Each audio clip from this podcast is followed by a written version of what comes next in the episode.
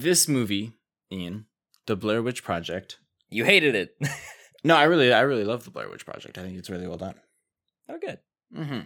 Yeah, I was I was making fun of the fact that like for the last for the last billion movies you've been saying like Ian, I hated this movie. Yeah, It burned 'cause my I chicken hate it. pot pie. Yes. No, Blair Witch Project. It perfectly cooked my chicken pot pie, dude. That's what it did.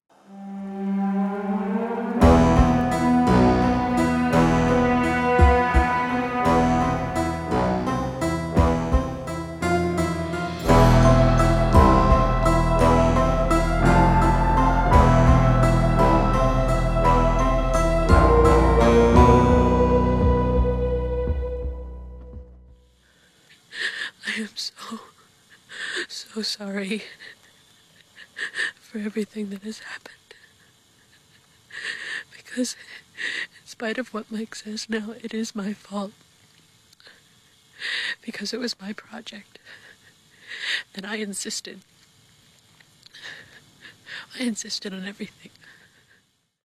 Well, uh, I hated this movie. No, I'm just kidding. I, I I also really like this movie. Awesome. Glad we're on the same Like, page. like a bunch. So Uh, that that means this is going to be a terribly boring episode, y'all, mhm. uh, because we agree on it. Yeah.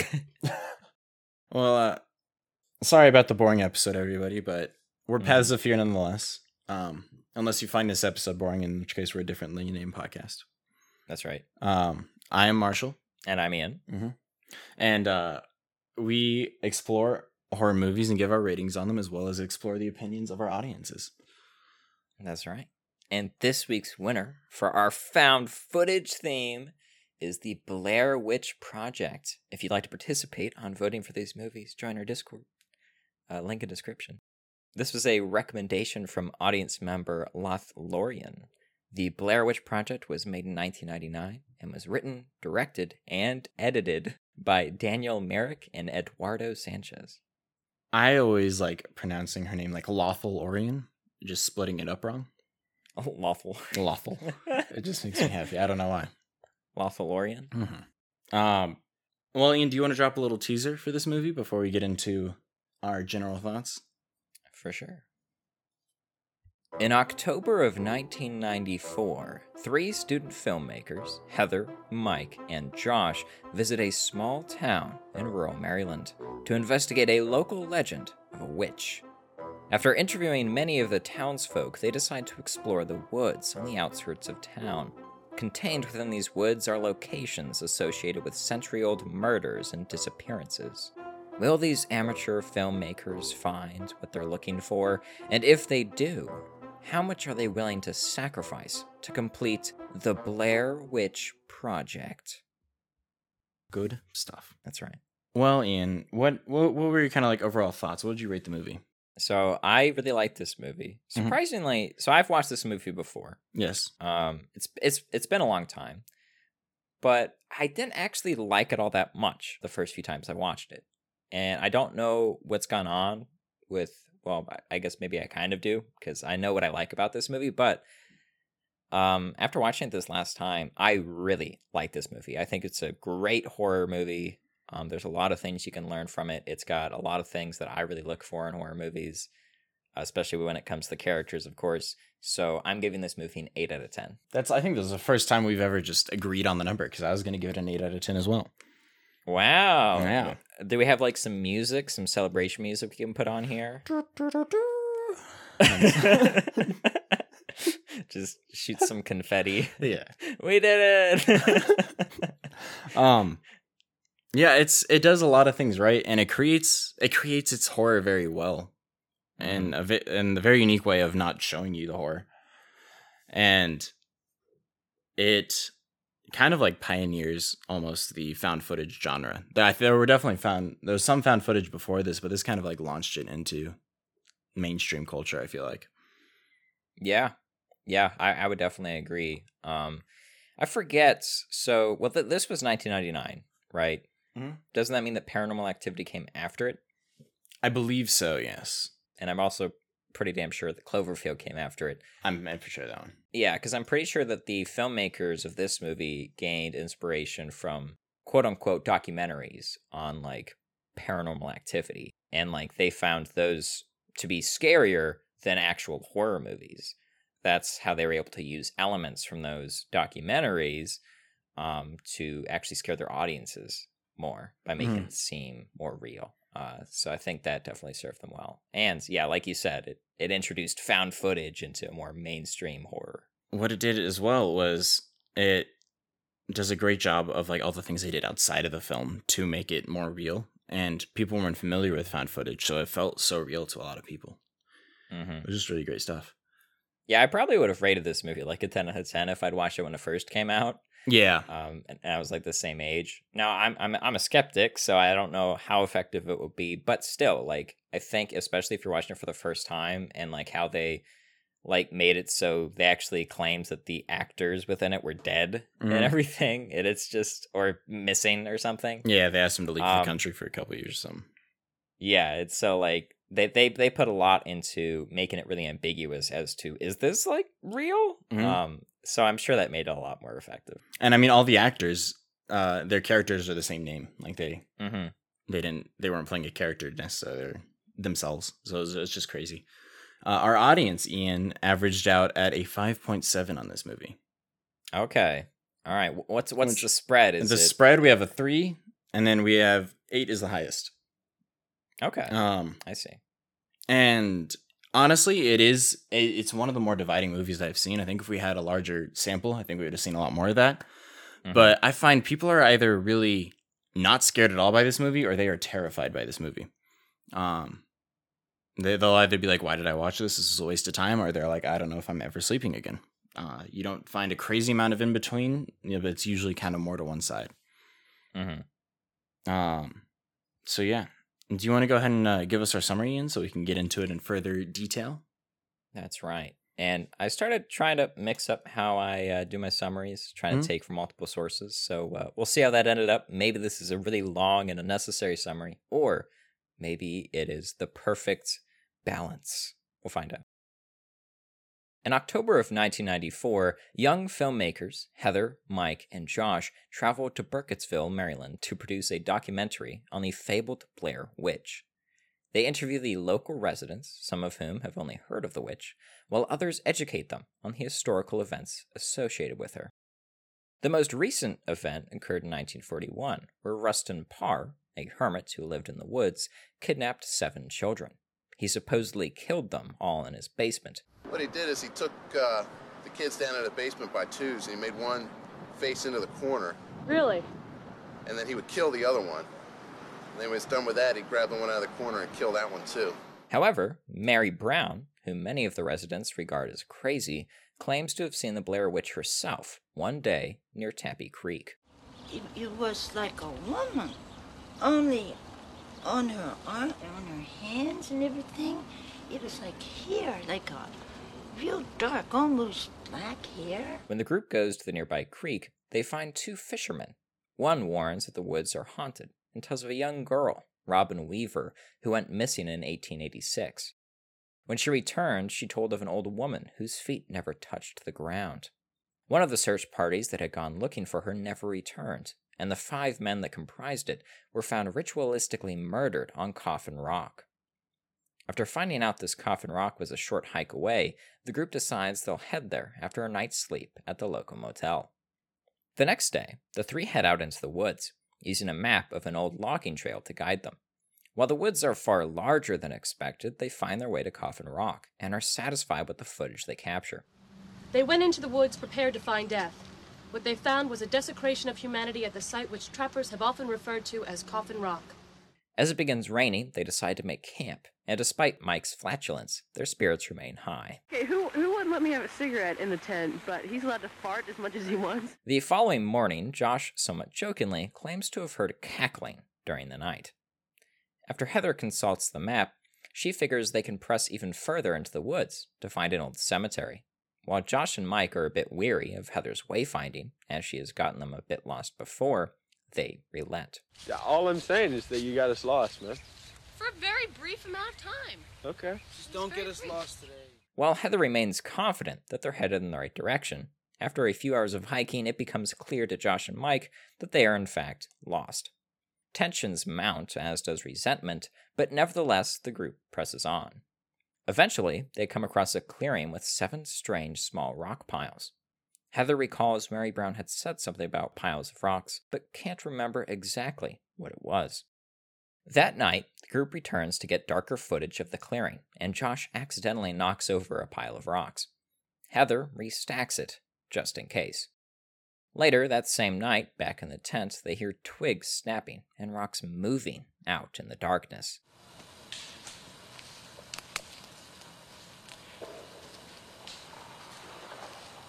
In the morning, Mike and Josh agree that the sounds must have been someone messing with them, which concerns Mike, as it means someone is willing to travel deep into the woods to do so. What bugs me out is that we're so damn deep in the woods, and people are gonna try and and come out here and mess with us, then they gotta have something wrong with them, and I'm not gonna play with that. After this spooky experience, the three decide to make their way back to the car. While Heather claims that she knows where she's going, tensions start to run high as the day goes on and afternoon turns to evening. Mike becomes increasingly stressed and resentful to Heather. Give me the map. Heather, give me the map. Turn the camera off. Give me the Turn map. the camera off and get us home. After it starts to get dark, they decide reluctantly to set up their tent. Once again, that night they are disturbed by strange noises. While Josh assures the other two that it's probably deer, Heather isn't convinced, as the sounds seem to surround them unnaturally.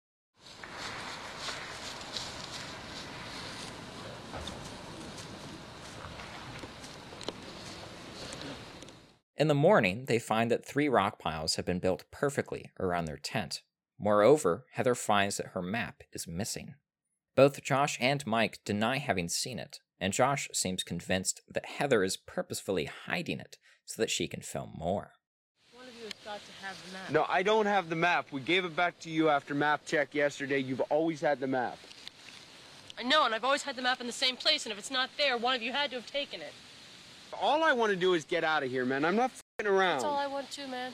Let's go. No, you want to stay here. You want to film rocks. You want to look around. You want to fucking like Go! get this. You want to get that. Which way are we walking? That way. Dude, we're in the middle of the fucking woods. While they are all now completely lost, the trio decides to follow the creek, assuming they'll get back to civilization eventually. Josh also reasons that people will start looking for them when they don't return. After crossing a wide river with frayed nerves and increasing tensions, Mike begins acting erratically and laughs at Heather for getting her shoes soaked. Josh seems to join in, making Heather angry and confused. A near hysterical Mike then admits that he had taken the map and thrown it into the creek as he felt it was completely useless. No, but I, I kicked that fucking map into the creek yesterday. it was useless. I kicked that fucker into the creek. Mike and Josh barely avoid physically fighting, and Heather screams at Mike in hysteria. The three's relationship is broken down, and trust is at an all time low. After despair replaces anger, they all agree to head south, following their compass. After heading south for a while, they start to see strange stick figures suspended in the trees. Heather films the totems for some time, but eventually Josh and Mike demand that they leave the area. That's enough. Stop taping. Please stop taping. Okay. Okay, okay, okay, we're leaving right now. As it becomes dark, the three set up their tents, but decide not to start a fire or turn on any lights, hoping to hide their position from whatever's following them. Yet again, they are awoken by strange sounds, this time what appears to be the gleeful sounds of children and a baby screaming.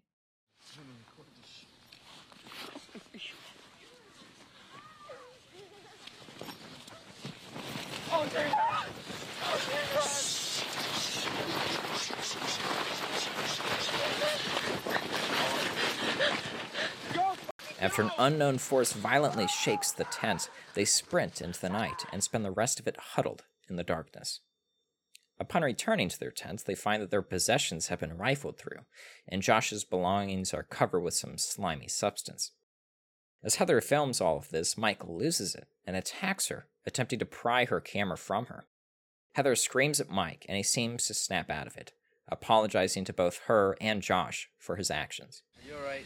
I'm fine. I just, I want to go home, but it's important. I just want to get what we can. As they press on, Josh is the one who begins to act irrationally, becoming moody and depressed, and even wanders off to sit on his own. Mike and Heather form somewhat of an alliance to keep their group together. While Heather claims it's simply impossible to vanish in America, the three are eventually met with another river crossing, and quickly realize it's the same river they had crossed the previous day. While they had followed the compass south, they had gone in a complete circle, and were now back where they started that morning. Oh, God! No. Oh, no. You gotta be kidding me! This is a joke! Mike shouts angrily at the world while Heather begins to sob uncontrollably. Josh becomes angry at Heather and turns the camera on her, taunting her about how her ambition is what got them lost. Mike tries to calm things down, but Josh continues berating her until she breaks down in tears. We walked for 15 hours today. We ended up in the same place. There's no one here to help you. That's your motivation. That's your motivation. Stop.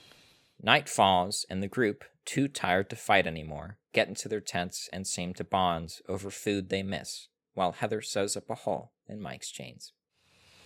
I'm sorry, Be man. chill. All right.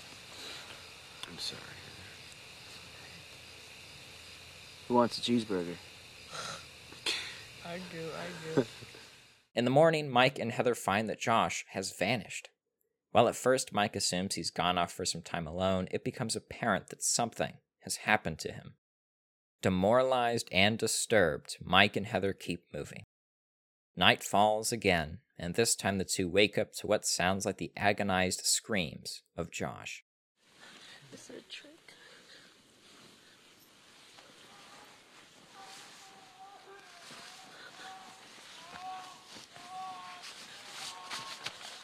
Josh? Josh! They stumble around in the dark but can't figure out which direction his screams are coming for him. They also feel his screams may be a trap, as Josh wasn't telling them where he was. The next day, Heather discovers a bundle of sticks tied with fabric from Josh's shirt. Upon opening the bundle, she finds a blood soaked scrap of his shirt containing teeth, hair, and what looks to be a piece of a tongue. Although distraught, she chooses not to tell Mike, as they continue meandering somewhat pointlessly through the woods. That night, Heather records herself apologizing to her family and Mike and Josh's families, taking responsibility for their predicament. I just want to apologize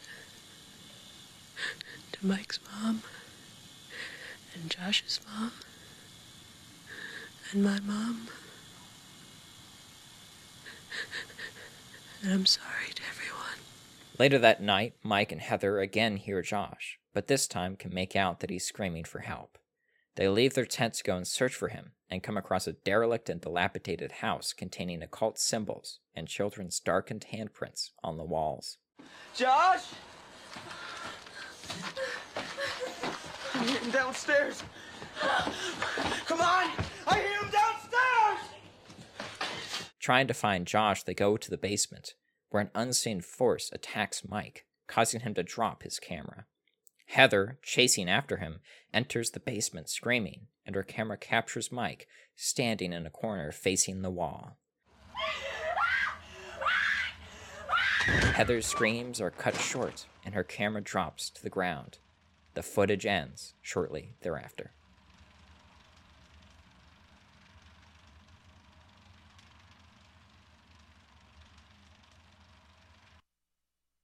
Some good stuff. Yeah.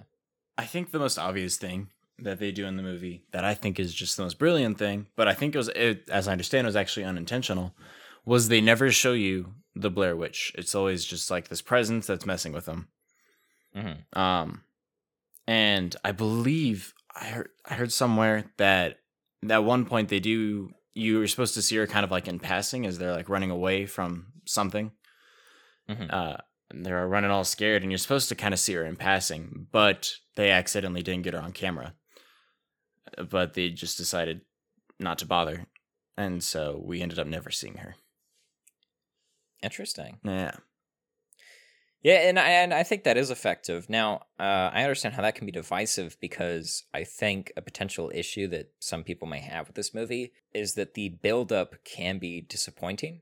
Like with the ending, the characters act irrationally. They're running around in, you know, like a really creepy building. even though they know that something is after them. And then they also aren't sticking together and everything. And then, of course, you never actually get to see what, what gets them uh, in the end. And of course, Mike standing facing the wall for some people might just seem kind of silly. Like, what what's he doing there?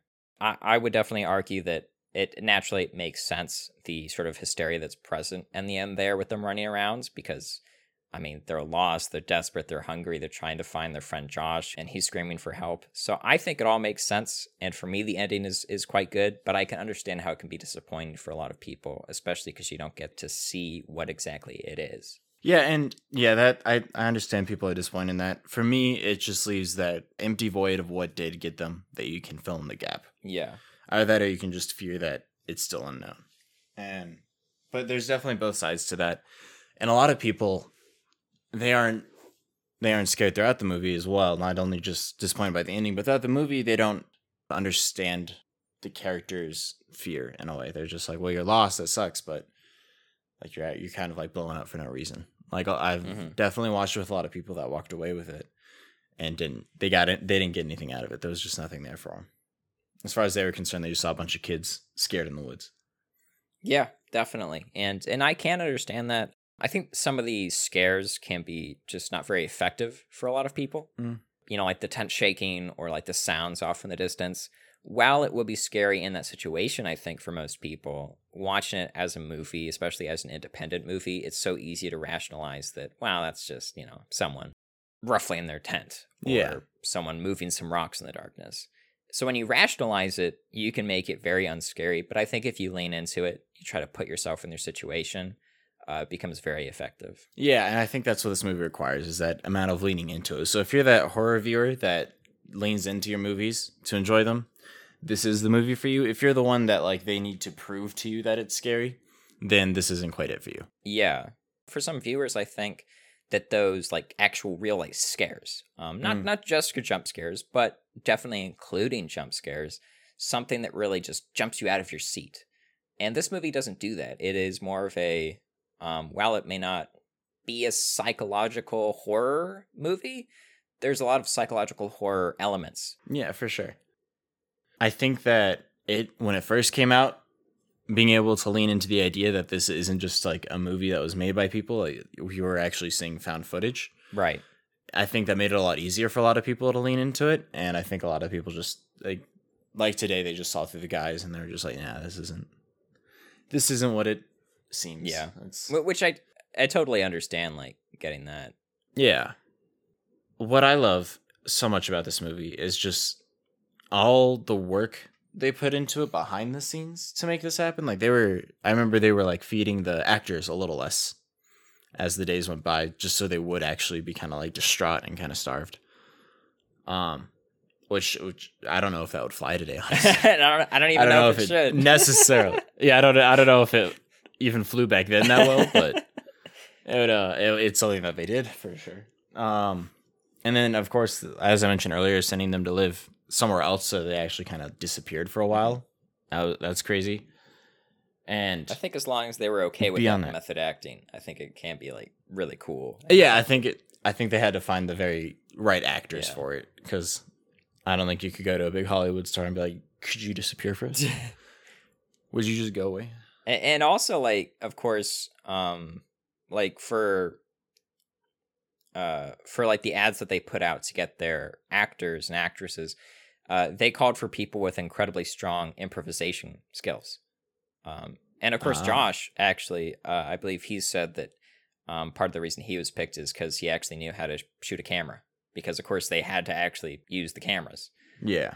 so yeah, and and the improvisation I think is incredibly effective uh, for those characters, and and the characters is a big reason why I really like this movie. Uh, on top of like even more so than the way that they're able to create an ambiguous fear. Most of it, if not all of it, uh, is quite improvised. I'm sure it's guided, of course, um, but improvised nonetheless. And it's incredibly well performed, like their emotional outbursts and everything. And it just adds a lot of depth and realism uh, to these uh, characters uh, who are really flawed. Uh, like no, no one's especially bad or especially good. They all like make pretty bad mistakes, and they, you know, again, like they have their character flaws and they just find themselves in a bad situation that they have to deal with together. And that just, it felt really well done and, and rather real. And that made it so, so much easier to connect with these characters. And when you can connect with these characters, it's easier to empathize with the fear that they're feeling. Yeah, I agree. The improv- improvisation was great. I'm curious, Ian, from looking at the characters, do you think, like, of course they're acting irrationally, but do you think they were like stupid, like a lot of horror characters are? So no, I don't think they were stupid. Um, like obviously they made stupid decisions, uh, but not in a way that seems overly dumb. They didn't just go into like uh, a house that looked super creepy and haunted, and were like, "Hey, let's stay here for the night," or "Hey, let's split up." Like they didn't make those sorts of stupid choices. Their choices came from uh, real human attributes such as overconfidence and ambition from uh, Heather that got them lost. Uh, the ignorance from Mike, who threw the map away because he, I mean, he was acting irrationally uh, given the situation, but because uh, he felt it wasn't helping and he couldn't read them and he didn't know what was going on with that. So you have these characters making seemingly ridiculous choices, but it's backed by real human flaws uh, that can exist in usually smart, uh, level headed, and good people. Yeah, that's the movie's met with a lot of criticism. People being like, "Well, why are they being so dumb if they're lost out in the woods?" And I always try to tell them like, "I it's not, it's not like there's not much to do when you're lost in the woods. You're lost. Mhm. Like you you kind of do just go a little crazy.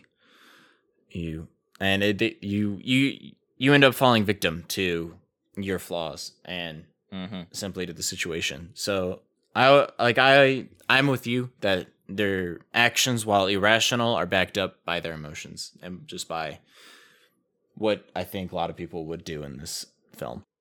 and also on top of like the actual characters themselves and you know how they're portrayed and their acting and and everything is quite good the sort of dynamic changes between characters and their interactions are so well done uh like the way that they they'll talk and tension you can feel the tension rising and they'll fight and then they have like these little like almost makeups you know where like like Mike like attacks Heather and tries to get her camera and then he snaps out of it and he apologizes like profusely and he realizes what he's done wrong. Um and then like when they have a huge fight later and Josh like makes Heather cry and blames her for getting them lost. But at the end of the day they're all lost, they're all in this together and when they're in the tent together Heather's like sewing a hole in uh Mike's jeans because why not? And they start talking about the food that they wish they could eat and all that and just showing these little moments of like just pure human connection despite horrible situation makes it feel so real and just it's it, it does so much for me just like having these very human moments both like bad and good uh, within a desperate situation it's, it's so well done Yeah, and I I think that's what the draw of the movie really is is how human it is, how we get to see our characters just be people more than you often see movie characters do. Mhm. And I think it's why I take issue with a lot of movies that are kind of that character driven in a way, uh, over plot driven, is because so oftentimes they don't show the full spectrum. They they're so steadfast in a certain way. Um, they're just like, oh, of course, uh, I'm going to make this decision because it's just the way I think. Mhm. Where people were not like that. Where you, sure, maybe you will will lean more towards one direction to make a certain decision if you know the person well.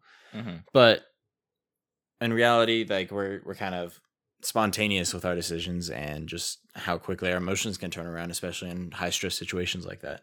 yeah sometimes we don't even understand why we make certain choices ourselves Yeah. Or we're just so emotionally driven in this movie. This movie portrays that super well. Yeah, and, and actually, uh, like one of my favorite series of all time, uh, Vikings, it has great, fantastic characters. Uh, the best characters I've ever seen in a TV series, and that includes like Game of Thrones. Um, Mhm. ignoring the bad seasons of Game of Thrones, the the characters feel so real because of how flawed they are, and because some of their decisions don't really make sense. It might sound kind of silly, and of course you could do it wrong. Like you can't just have them make random decisions, but if you do it right, it makes them feel real and possible to exist in the real world. And then that makes them so much easier to relate to. And then that gets you into the story so much more. And it gets you invested in these characters. This movie did that really well. Yeah, and I'd say it makes for not only does it make you more invested in the characters, I think it's almost healthier in a way for us to see that on screen sometimes because reality reflects so much of what we see on our screens and what we see just in the media, what we read. But seeing real people, not just people that fit a certain stereotype or fit a specific kind of role, but seeing real people making real decisions mm-hmm. is more allowing of the whole kind of human spectrum of emotions. Totally. And I think it uh I think it can make for a more empathetic viewer in the end. Just watching it and putting in the effort to understand like I don't like that decision, but I see why it was made. Yeah. It it shouldn't be all that ridiculous, but yeah, movies movies and series and media in general should be able to show humans being humans and and feeling things and being flawed and uh and all that. So yeah, I, I totally agree. I think it is healthy for the viewer to sort of get that. Um, this is this is a weird tie-in, but some of the best superhero stories I see are the ones where heroes make like terrible mistakes and like you see that there's clearly stuff wrong with them. Especially you, I see it a lot with really well done Batman stuff where they kind of expose Batman as this like psychological um like monstrosity really like a dude who's like who has billions of dollars and he probably does donate to charity in the comics and stuff, but his main drive to do good in the world is put on tights and beat up dudes. And not only Mm-hmm. that, but he pulls in like kids to help him in his crusade. Like when you look at it, it's it's crazy. Like it's it's just like the it's the works of an insane man. Mm-hmm. But it makes him so much better of a character because we see those flaws. Like he's not just this perfect being in some manner. Yeah, and I think that's also why people relate to uh, like Iron Man, uh, because his Yeah. flaws are like right on the outside, um, like he wears them, Mm. and and for some people that could be like that can also make him really irritating. Um, but I think it just it makes him feel a lot more real than other heroes, uh, and of course they do a, generally good job with other heroes of still giving them flaws. While Captain America may seem like a pretty two dimensional superhero at first, uh, his actual flaws of how he originally sees the world as almost black and white uh, serve to uh, make him struggle later, right? Um, and so, yeah, I think giving uh, even superheroes like those those flaws uh, can really do a lot for making them relatable enough to be invested in. Yeah, and it's and it, it's you see really well done the superhero genre. It's great when you see it there, but it's just great everywhere. It's just create create your flawed characters, uh, flawed beyond reason of, yeah, and like this is gonna sound weird coming from me, but like flawed not just for the purpose of moving a plot forward, but flawed because that's how people are. Yes. and and let that move the plot forward nonetheless.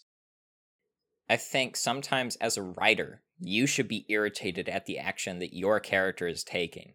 Like, in a way, you know? Yeah, Like, it's like, why, why are you doing this? And it's like, well, they're human. I, I think you should feel that sometimes uh, with your own characters. yeah, I I think that it's kind of crucial that you are getting those kind of like strong emotions, good and bad, from your own characters because Mm-hmm. that's what that, that's I think that's kind of where good writing comes from. I think that you should definitely and I can say as one who has done a good amount of writing, uh you can definitely take great joy when you see those people getting so annoyed with your characters and see them getting very angry with you for making the character do that. But that's when you're like, I did it. I got it right. Oh, Uh, yeah. It's just like hate me a little more. Go. Mm-hmm. It's perfect. Um You, you kind of w- went it right on the edge of like where someone considers like to stop watching in a way um like because because of like the action of like one of their like favorite characters or something but it's so good that they don't want to stop you know yeah. it's like kind of get right on that edge uh like game of thrones kind of originally did that with how they would kill characters you know where it'd be like why would you do that but oh it's so good i gotta keep watching Mhm.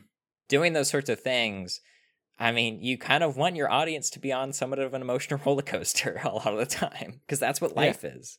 And uh, that's what Blair Witch does in a nutshell. Is you're just going through this huge um, terrifying emotional roller coaster with these Mhm. characters, and that's that that's the beauty of it. Yep. And it puts them in a situation where that emotional roller coaster makes sense. Like Mhm. in a different situation, you might not be able to get this many like dynamic changes in character relationships and interactions, but given their situation, it makes perfect sense. It's awesome to see. And so you said that you liked it this time around. You said before you didn't like the movie, and why is that? Like, is it for the reasons we're describing? As you came at it from that different approach, or So I think I've gotten better uh, as I've continued to watch horror at leaning in. Um, I think originally when I watched this movie, I was definitely a lot heavier on like the like you know I'm I'm a skeptical person, right? yeah, Um, and so a movie like this that's found footage, it can come off as silly, but this time around, especially with how uh, I focus more and more on the characters, and through the characters, I'm able to lean into the environments and the story.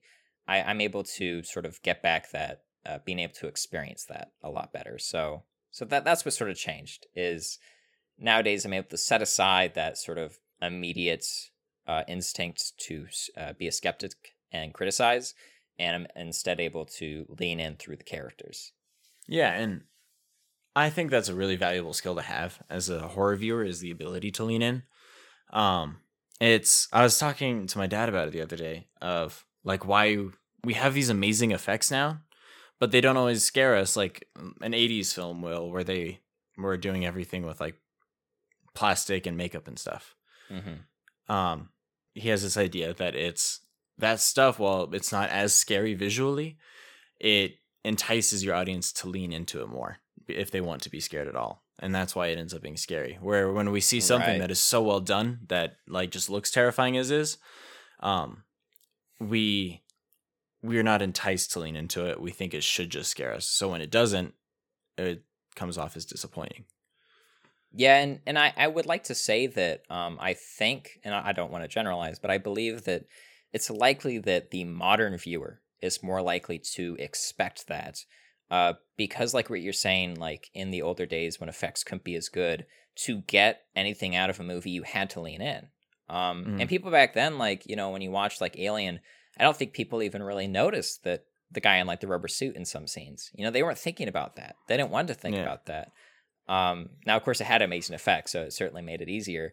With older movies than that, you'd have to lean in even further. But I think you're totally right because nowadays, because effects are so good, you're not expected to have to lean in, and that means that it's much easier to um, to sort of disappoint the viewer and to not quite get enough.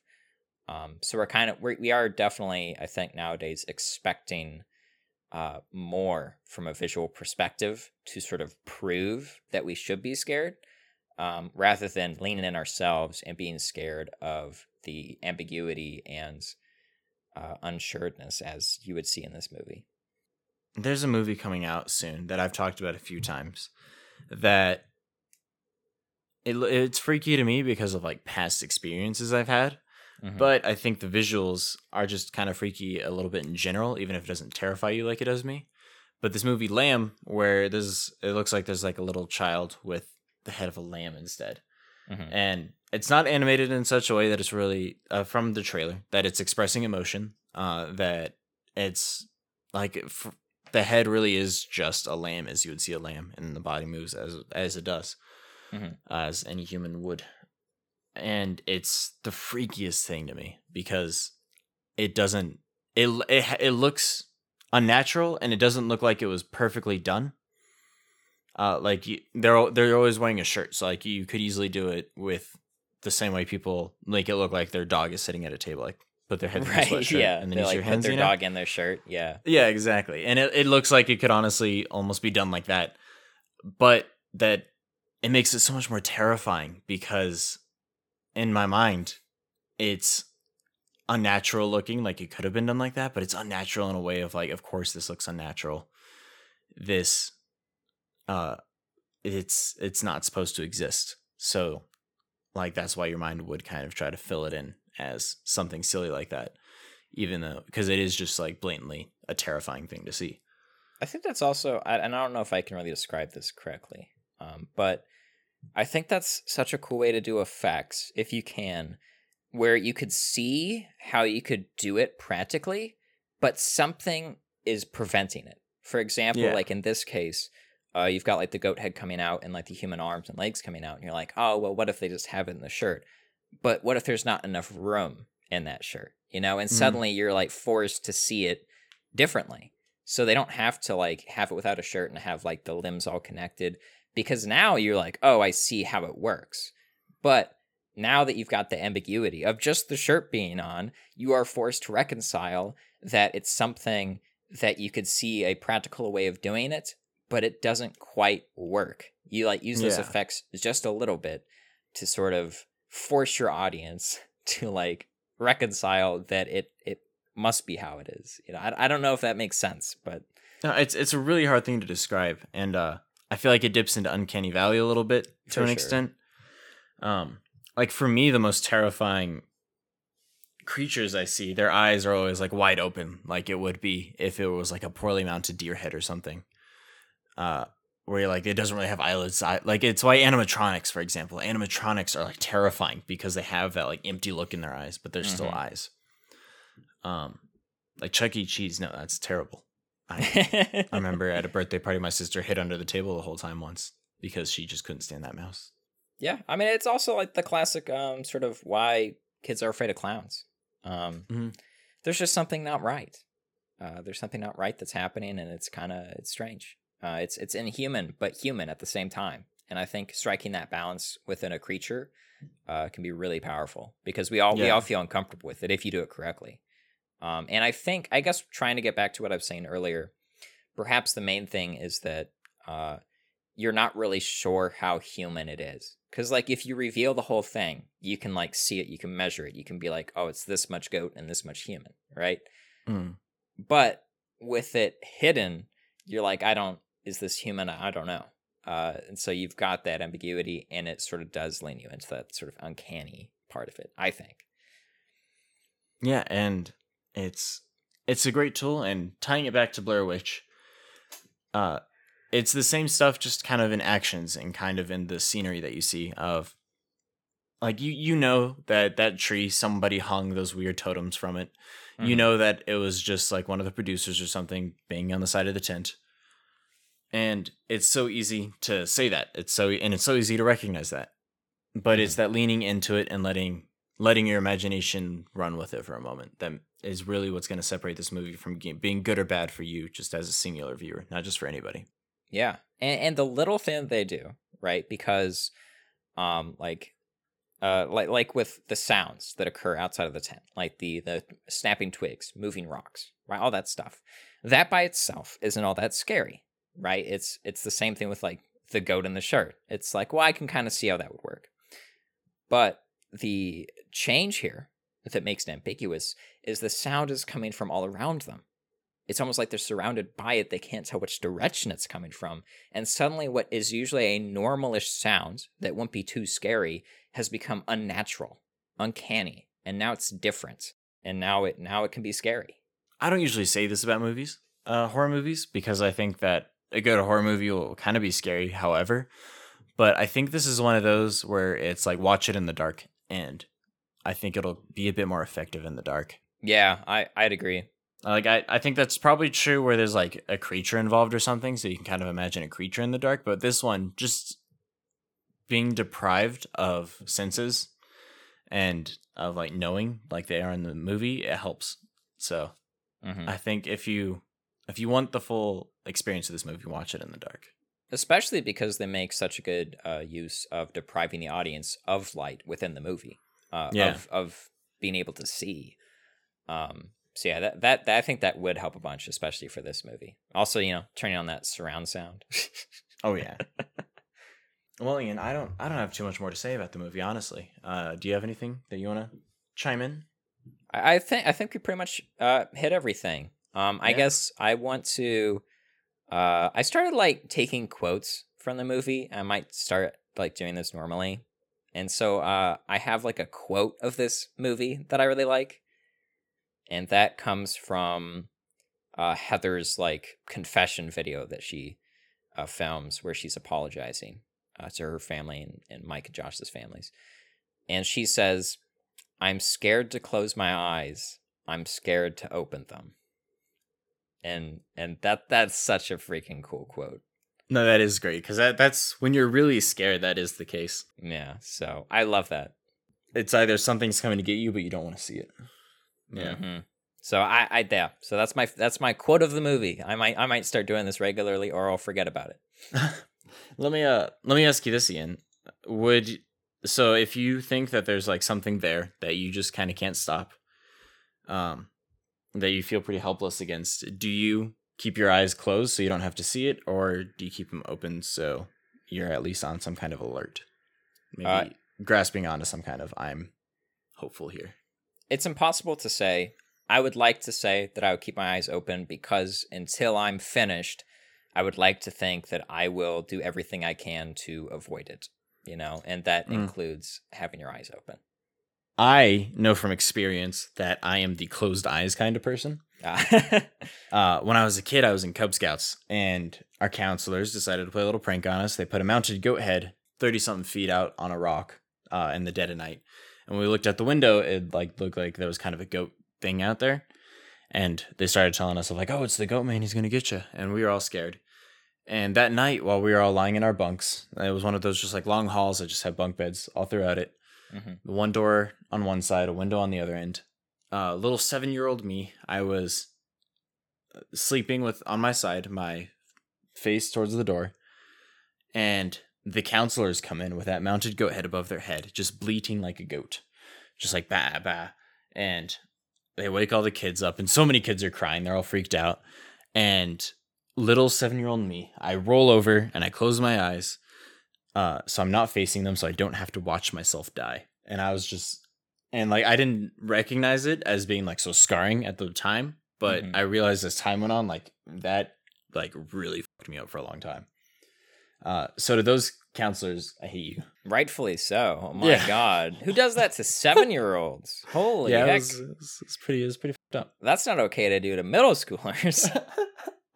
Um, It's, it's like college hazing. yeah, But seven year old edition. Oh my god. yeah, we were we were messed up. And what do what, what made me the most mad was there were a couple kids that like they acted like they got the counselors acted like they were in trouble, so they were put in the other room or something. But for some reason, they let a couple kids in on it, so that those kids were helping us get more scared. And like those kids are traitors, dude. Though they really are though. Oh my god. This freaking this camp, man. Gotta That was some do a Uh, man lawsuit. It's it's come out uh recently that there's been a lot of scarring within Cub Scouts within that whole thing, but not quite. Th- theirs was of a different nature, to say the least. Yeah. Uh, but overall, I I don't I can't see like how are Cub Scouts still a thing is what I want to know. Yeah. Shut it down. Shut it down. Yeah, like it's, it's we're good now. Get rid of this. This ain't the fifties anymore. Yeah, it's buy your kid and book on tying knots, yeah. and that just that that'll be about the same experience. Have him watch a YouTube video and get him a piece of rope. Mm. Okay. That's that's all you need. Well, shall we move on to the surveys, Ian, and see what our audience got? Let's do it. So they gave it a 5.7 overall. Uh, I'd say it was a little more on the higher end in general, but it was a 5.7 in the end. So, uh, but, and it's the same that we got with like Midsommar and Gravy in our rating. If you saw our tier list, it's, uh, it's not five because it's mediocre. It's five because it's divisive. Yeah. we were Yes. Um, it's the average of two very different scores. yeah. And then, uh, we asked how scary it was. Oddly enough, uh, our audience, even though they liked it, they weren't quite as scared. We had more like threes and then like a six. So Mhm. it wasn't, they weren't terrified of it, which understandably so. Uh, Mhm. My enjoyment comes from the fear I get out of it because I feel like I don't get that kind of fear from a lot of movies. So I I was definitely more scared of it than they were. I don't know about you. most of my enjoyment comes from the characters um and i can definitely like i like their fear but uh myself i mean out of all the horror movies we've watched it's on the slightly scarier side um eh, i mean i think still the actual scariest movie i've watched for our podcast was our our first episode not like the first one we have out but you know paranormal activity but the sort of Oh, rough we watched draft episode. Babadook. yeah babadook Yeah. um, we'll have to cover that one again. No movies actually scared me as much as that movie. Uh, Interesting. Thus, thus far, um, I think there's there's like I think for movies to scare you a lot of the time, I think it's involved with like your past. I, I don't know if I'd say traumas, but like things that have shaped you emotionally. yeah, and uh, this movie might get to me because I got lost out in the woods for a few hours once, like without anybody. So Yeah. I, it's possible that it, I'm touching on fears that I had back then. Um, Ex- I was talking about that the other day. It turns out I likely had like a dissociative episode, and I just walked into the woods and I just wasn't seen for many hours. Man, that that would So be terrifying. It's crazy to look back on. Yeah, but uh but yeah, like not not having that that sort of a thing um or experience. Uh yeah, I mean for me it wasn't yeah, it wasn't all that scary. Like I probably would give it a 3 as like for how much it scared me. Um but like I because I was able to like have the be scared for the characters, um I was still able to really enjoy it as a horror movie. Yeah, and I, I I'd say enjoyment of a movie more than like being scared of it means so much more. For sure. And uh, when I rate our movies, I look at I rate it more based on how I enjoyed it as a movie, not just Mhm. how horror it how well it did like horror wise scaring me. Yeah. because I think uh, horror has this terrible, I think, stigma against it of it's just trying to scare you with like jump scares and stuff, which plenty of movies do. They just throw cheap jump scares at you and whatnot. Um, I think there was like a really long period where that was kind of all you saw, and but the really great horror movies, uh, scaring you is a bit of an afterthought, where they're just trying to tell you a good story. Yeah. Yeah, and So, and yeah. like um and especially like for me uh I mean I just don't get scared very easily by horror movies in general. Um I mean definitely when one can, that's pretty special. Uh and and not just like startling, but like scaring. And like scaring for me means like it stays in your brain. Um you know, you think about it. Uh and especially if it like lurks there and like you think about it when you're going to sleep at night. That's when something's scary uh not like just you jump out of your seat because something appeared on the screen like suddenly that can be scary but it's usually like the story itself has to be scary or the actual like enemy in the story the monster in the story has to be scary or the idea of it or the curse right Yeah. um like for people like the grudge that could be scary even if the movie wasn't that scary to you or like you didn't get startled a lot uh it can be scary because um the idea of like that curse that can be scary that's like what I look for scare wise. Uh, but even if I don't get that, like it doesn't stick with me like in the scary way, I'm able to get past that if the characters are appropriately scared and it makes sense to me. Like I can see myself in that situation being scared and that situation making sense to me through the characters. Like that that can make a really good horror movie for me, if that makes sense. No, yeah, that by all means. Uh, so up next, Ian, we have we have our little test for you that we have every episode. Yep. We asked what disturbs you the most about the movie, scares or disturbs you, and uh, we have our four options: becoming lost in an unfamiliar place with no one to call for help. We have feeling that something is lurking somewhere in the dead of night, just watching you. We have being separated from what companions one has in a dire situation, and lastly, being the one responsible for a desperate situation. Yeah. Which do you think took the cake? I like the idea of something lurking in the darkness. I think that's a cool one. So I'm going to go with that one. All right, and which do you think just didn't do it? I'm gonna give you a hint. There's two that tied. You got a good chance here. I'm thinking that uh the You, you like have become the lost in an unfamiliar place. You have separated from companions, and then being the responsible one, I'm being thinking responsible the, for the situation. I'm thinking the last two probably tied for last. Um The last two tied for last. just because I think they could be more difficult to Yeah. Uh, so the last one tied for last with the first one. So becoming lost in an unfamiliar place and Oh, being the one responsible for the situation did not take it at all. Okay. Um, the one that got the most was actually being separated from your companions. Oh, all right. Uh, yours was the one you voted for top. It it was voted on, but it wasn't quite the top. I Feeling that something is lurking. I see. Um, for me, I agree with you. Honestly, the one, the thing that something lurking, I hate that. Uh, I'd rather something be trying to get me than something be lurking. Because like, what do you do if something like you're? s- It's it's taking away so much power from you if it's just lurking. It knows that like you don't have the power to stop it, and it's safe. Like it has more power than you because it's safe enough just to watch you, just to look at you. Whereas if something's attacking you, it at least has some kind of drive and it at least knows like they're going to get away at some point if I don't get them now. And I need to attack because otherwise, like, I need to have the advantage in some manner. Yeah, I would Uh, agree. Uh, like that sort of lurking aspect or waiting um, implies that there are they are in their natural environment and you are not. Yeah, it's just it's terrible. It's Yeah. jeez. Um, so we asked, did the characters in the movie feel real to you? Why or why not? Uh, we talked about we felt the characters were really real for us. Um, yeah, for sure. Uh, our first response was yes, but I also didn't care much about them, which I can get. We didn't get to like meet them too much, but I kind of feel like we got to know them through the movie. I think. Well, I think some people may not care about them because, again, like like we were talking about earlier in uh, in this episode, um, I think some of their actions can seem ridiculous to a lot of people, and like Yeah. they can seem like they're doing really dumb things. And when someone does something that you perceive as being like ridiculous, like ludicrously like dumb or obvious, like in horror movies, how hey, let's split up, that can sort of erase your sympathy for the characters. Yeah. We uh yeah, and so I, I can kind of understand not caring about them, but I think that's also has to do with kind of like leaning into caring about them. Mm. Um so our next one was absolutely it didn't feel like the dialogue was scripted for the most part, which yeah, you're you're dead on there. Um the last one is Heather seemed real, but Mike and Josh's actions did not make sense unless you believe MatPat's film theory. I have no idea what his film theory is. I would guess that it is the witch somehow influencing their decisions and such, or like even taking their place at times. Yeah, but I haven't. I haven't. Uh, I'd be curious to uh, watch that. Although for me, I don't even need a theory for it. Um, yeah, same.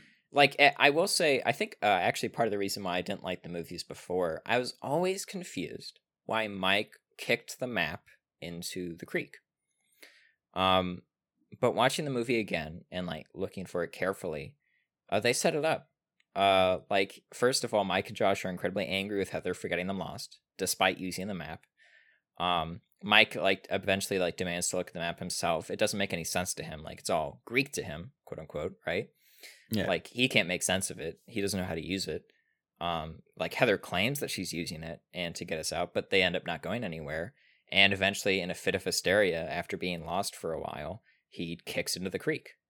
Yeah, and I mean, of course, that's what he's going to latch onto as a person, as kind of the object of his misfortune, mm-hmm. because it's something super foreign to him, and it's something that has seemed to be misguiding others, and it's a source of tension. So yeah, I Yeah. would like, I can see that for sure. Yeah. So while originally I watched this movie for for the first time, and why I can understand it could be confusing and seem to be so dumb, like why would anyone do that? But actually, I believe that the movie sets it up quite well, and it makes sense for his character. Um, our last one, our last question: If you're a witch in the woods, what do you think would be a fun way to scare the crap out of a group of student filmmakers? Uh, how before we go into it, how would you how would you scare them, Ian? How do you how do you scare some some filmmakers out in the woods? Mm-hmm. Um, For me, um, I think I start out making sure that they're really young, right? Like seven. Let's just just throwing a number out there, like seven, and then I put a goat head out on a Oh. rock. oh yeah, that'll do it. I would think, I would think a fun way to do it, right? And in this case, like you're a witch or something, right? So I'm just gonna pretend that I can do a lot of different things. Um, I would like walk towards the tent while shining like a flashlight and kind of like shine a flashlight through it and then continue walking. And then as they like, if they come out of the tent to look, right, just vanish, right? But like then be off in the distance whistling, you know? As if like someone's like out Ah. here just kind of and and I guess trying to sort of do the like lurking thing, right? Mhm. Like someone's obviously here. And perhaps it'd be scary actually to not leave any footprints. Um, so probably do that. But yeah, just sort of have like there is what appears to be a person out here, but not acting in the way a person would and seems to not have the same rules as a person would, is just sort of chilling, you know? Having a having Yeah. a good old time, you know? Like uh There's totally like nonchalant. And I think you kind of touched on a bit of the key there is I think you need to make it feel like a person, at least for a while, is doing that. Mhm. Because that's at least some kind of like rational idea you have in your head. And then kind of slowly drifts into the idea of like you have no idea what's going on. I think that's how you really yeah, you kind of you kind of have to reckon with the fact that it can't quite be a person, even though it seems to be a person. Mhm. Yeah, it might talk like a duck and walk like a duck, but ducks can't disappear into nothingness. So I don't I don't think it's a duck, guys. you know. I think uh I think the thing I would do specifically is I would definitely speak without them being able to see me. You know? I think that just the just being able to hear a person without like knowing where that's coming from. Yeah, just like a random like just voice. Yeah. Like imagine like if you hear a voice, you, there was no sound predating it. You just hear a voice outside your tent. Just say something. And like if you go out there there's nothing. Like that is a super scary thing, especially if everyone in the tent hears it. Right? And then Yeah. you're just like what what was that? Like especially if there's nothing after it, nothing before it. I think that's a fun way to do it. Mm. Yeah. If if you're a witch. And uh so our answers were honestly I would be too scared of them to try to scare them. I would be living in the woods in the first place because of crippling social anxiety. So they just flipped the situation on themselves. Like, well, these these filmmakers are out to get me. just like hiding behind trees. Yeah. Like uh, I feel like that. I feel like honestly, it's a Tucker and Dale style kind of movie that you're describing there. That's kind of great. And then like they come out of their tent because they like you stepped on a twig and they're like, "What was that?" Yeah. And then like they hear someone running away. Well, the, you hear them like cock a shotgun. You're just like, oh no, they're after. Um, our next one is nothing different. Being this ominous and unknown entity is very effective, especially with the environment of the woods. Which, yeah, I think that's that's what we were kind of touching on. Is like just being ominous and unknown. That's that's what yeah. that's what's going to terrify people. Really. I like adding also like some familiarity there. Like, Yeah. Because like you pointed out, if you can have an element that you could rationalize it, like, oh, it's like a person messing with us, right? But then at some point you kind of destroy that notion because it can't be possible. Mhm. And then suddenly what's what had seemed to be something familiar and feasible is now infeasible and unfamiliar. Yeah, I think that transition does you well. Our last one is having my cat familiar constantly harass them. Which man, do you, I don't if if I were a filmmaker out in the woods and there was a cat constantly just trying to like bite or claw me, I would just I would just kick that cat. I'd be like, I'm done with you, cat. Get out of here. Yeah, but it's a, it's a magic cat. It would uh That's fair. you know, you kick it into the woods, it would be back like the next day, Oh clawing at your tent, harassing you. Like fair. it would be like it'd be like the you know that old video where it's like um this guy just starts hitting someone with a spoon and he never stops. You know that one? I feel like I've it's familiar, yeah. It's not the best video because it goes on for way too long. Like it's a like it's a 10 minute video. Oh it's like a fake trailer. But it's just this weird person in like some cloaks and whatnot, like super pale and everything, just goes up to this guy and he starts hitting him with a spoon. And it's like it's slightly annoying. It's like, why are you hitting me with a spoon? But no matter what he does, he can't get the guy to stop. um and like he like goes to the doctor's office and the doctor's like, I don't know, this seems self inflicted. And like no one else like has seen the guy hitting him with a spoon or anything. Yeah. But the guy just always appears hitting it with a spoon, and like he even goes as far to like try to blow the guy up, but nope, he just walks straight through the explosion, keeps hitting him with the spoon. So that's what you do with the cat, right? Like no matter what you do with the cat, the cat comes back and still like and keeps like pipping you or something. You can't get rid of it. That'd be, that'd be interesting. I don't, I, I'm wondering how I would deal with cat. I feel like I would like honestly, like, pin it to my side with a belt or something, so that I always just had tabs on it. It just disappears. Yeah, it's just gone though, and then my belt's it's just loose. like and and, and your pants fall down. Yeah, I was like, the oh, ultimate God. prank. God. Um, but yeah, I think it would be kind of cool. Where, like the cat's just like following you, so like you turn around and like the cat's just behind a tree some distance away. Yeah. You like run up to it to like go catch the cat, and then it's behind another tree looking at you. It's basically like a normal cat, really. Yeah. That's my experience with cats. Um, Ian, uh, do you have any last words you want to say? That was the end of our of our survey that we had. Uh, But any last parting thoughts you want to give to us? Personally, I feel like I feel like we summed it up pretty well. Like I just watch the movie with the lights off, lean into it, and it's gonna be a fun movie for you. Yeah, I I very much agree with that sentiment. Um, yeah, You know, I, I'll say this: one trend I've noticed from people who are and aren't scared of this movie, um, beyond people willing to lean in, is oftentimes so many of the women I show this movie to aren't scared of it. Uh, and I, I'm I'm always curious as to why that is. But like, women are just immune, and I'm just like, what? I don't understand. And then uh, it's usually like the big tough guys often that are really scared of this movie. And I'm just like, hold on, what's going on here?